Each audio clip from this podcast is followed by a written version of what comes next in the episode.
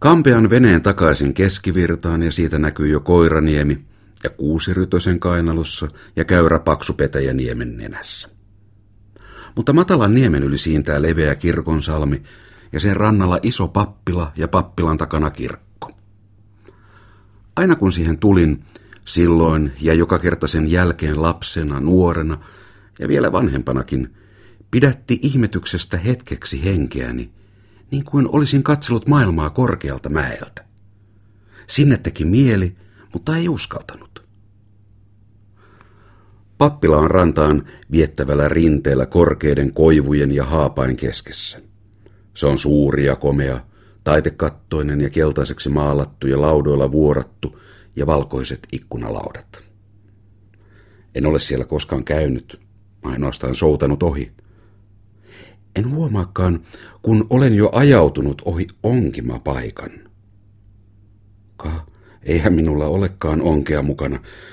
Vene saa liukua sivu Koiranniemenkin. Minä istun perässä selkäkenossa ja mela kainalossa ja uitan sikaa antaen virran viedä. Salmi suurenee, virta laimenee. Vene kantautuu ohi pappilan uimahuoneen ja pysähtyy Tyynen salmen keskelle pappilan laiturin kohdalle. Pappilassa ovat salin ikkunat auki ja sieltä kuuluu pianon soittoa ja kaunista laulua. Rouvasväkeä koreissa vaatteessa käyskentelee herrain kanssa käsikkäin puutarhassa. Siellä on vieraita. Niiden pikkupojat ovat pallosilla maantiellä aitojen edessä. Minun tekisi usein mieleni mennä sinne niittyjä myöten ja haan läpi katsomaan aidanraosta, sillä siellä on kesy kurkikin, joka koikkii pihamaalla, mutta en saa. Sillä ne ovat suruttomia ja me olemme heränneiden ihmisten lapsia. Pihasta juoksee rantaan avopäinen, ihan punaiseen puettu tyttö. Sillä on toisessa kädessä ongen vapa ja toisessa matotuohinen. Se juoksee laiturin päähän ja heittää onkensa veteen ja seisoo sitten kauan aikaa liikkumattomana ja tuijottaa eteensä. En ole koskaan nähnyt kokonaan punaisen puettua tyttöä. Ainoastaan yhden semmoiseen huiviin kirkossa. Äiti ei mennyt siihen penkkiin, vaan istui toiseen ja sanoi, ettei saa katsoa taakseen. Vaan täti meni. Ken lienee se tyttö? Pappilassa ei tietääkseni ole yhtään sen kokoista eikä mustatukkaista tyttöä. Se kuvastuu kokonaan veteen. Siinä on kaksi samanlaista punaista tyttöä. Nyt se riipaisee siimaa ja väläyttää salakan vedestä. Se juoksuttaa sen maihin ja tulee pian takaisin laiturin päähän ja kumartuu ottamaan matosta tuohisesta. Sen tukka on vain yhdestä kohti niskasta kiinni sidottuna punaisella nauhalla. Se putoo monta kertaa sen silmille ja se heittää sen päänsä heitolla olan yli. Taas se saa salakan. Mutta se lentää laiturin viereen ja pääsee. Silloin se sanoo, as. Voi, herttainen, kuinka se on soma. Kyllä kai se pääsisi taivaaseen, jos kuolisi, vaikka sillä onkin punainen hame. Koska tätikin sanoi siitä kirkon punahuivisesta tytöstä, että olkoot lapset puetut kuinka suruttomasti tahansa, eivät ne joudu hukkaan, vaan niiden vanhemmat. Nyt se taas sai salakan. Ja minä istun siinä. Kuinka kauan istunenkin ja katselen punaista mustatukkaista tyttöä melaa yhä kainalossa, vaikkei vene liikahdakaan. Se ei ole minusta tietävinäänkään. Ei katso kertaakaan muuanne kuin onkeensa. Seisoo ihan liikkumattomana. Välistä vain pyyhkäisten itikan otsaltaan. Pihasta tulee se lihava mamma lyllerö ja pysähtyy laiturin päähän. Etkö tule jo pois? En minä vielä. Aurinkokin laskee ja alkaa tulla kylmä mutta tyttö vain seisoo yhä ja onkii ja saa taas kalan. Kuka se on tuo poika, kysyy sen mamma. Kuka poika? Tuo, joka istuu tuolla veneessä lakittomin päin. Tyttö ei vastaa. Kenenkä sinä olet poika, kysyy sen mamma nyt suoraan minulta.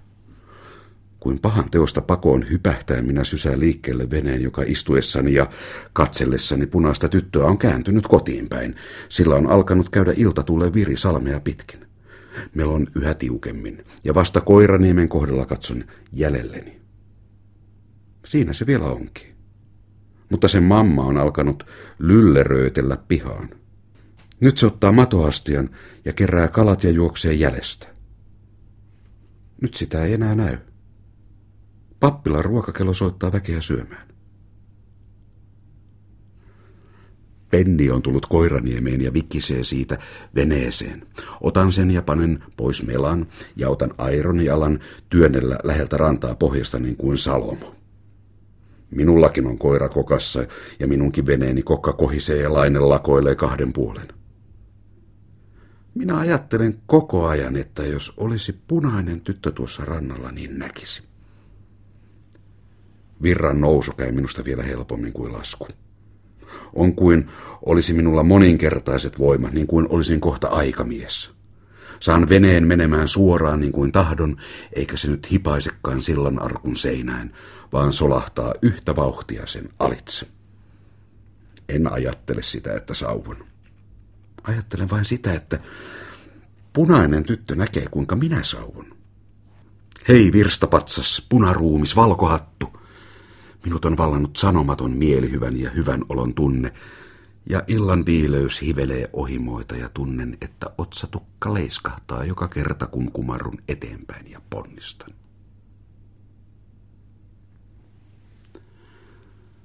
Kun tulen kotiin, kysyy äiti, missä olen ollut. Sanon olleeni vai vähän ongella, eikä äiti kysy missä. Palasin usein koiranimen kainaloon odottamaan punaista tyttöä. Istuin ja ongin rytökuusen kupeella. Ja sain paljon isoja ahvenia ja särkiä ja säyneitäkin, mutta en koskaan enää nähnyt punaista tyttöä. En saanut tietää, kuka hän oli ollut ja mikä hänen nimensä, enkä uskaltanut keneltäkään kysyä. En tiedä. Enkö uskaltanut siksi, että hän oli tyttö, vaiko siksi, että hän oli punainen. Punainen oli meillä syntiä.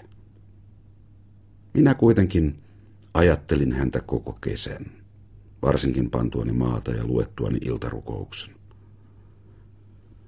En lukenut sitä enää ääneen yhdessä muiden lasten kanssa – vaan luin sen yksin ja hiljaa, ettei kukaan kuulisi. Pyysin joka ilta salaa Jeesukselta, että hän antaisi punaisen tytön tulla huomenna ongelle. Pyysin siihen aikaan kaikkia Jeesukselta sitäkin, että hän munittaisi aapiskukolla minulle sokeripalan lehtien väliin.